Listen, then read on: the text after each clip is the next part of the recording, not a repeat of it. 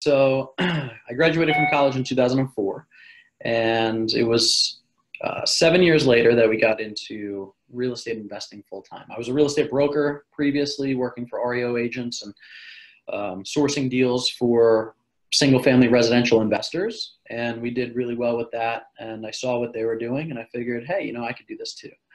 Um, so we started a, a wholesale firm. Um, we're one of the bigger wholesalers in uh, in the state now. We'll do somewhere between 175 and 200 deals a year.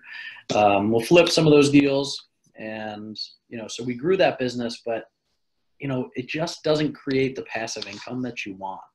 So I think a lot of us get into real estate and we think, hey, this is going to give me the freedom that I want and the passive income and the um, all of the benefits that we know real estate comes with. But when you're doing 200 transactions a year, that's that's not really the case. It's a very transactional business. So everything is is driven by you know every day is a monday right? You need oh that that's the that's the phrase that i'm using. I'm saying every day is a monday including yeah, saturdays including sundays. That's totally true. Right you have to start all over every day and you have to find more deals you have to spend more money in marketing you have to so mm-hmm it was a great stepping stone, but the goal was always to get into a passive uh, rental portfolio or something that would create passive income. Because our definition of financial freedom was really when I know that I could wake up in the morning and my monthly bills are paid and I don't have to do anything to go actually transact that business to accomplish that goal.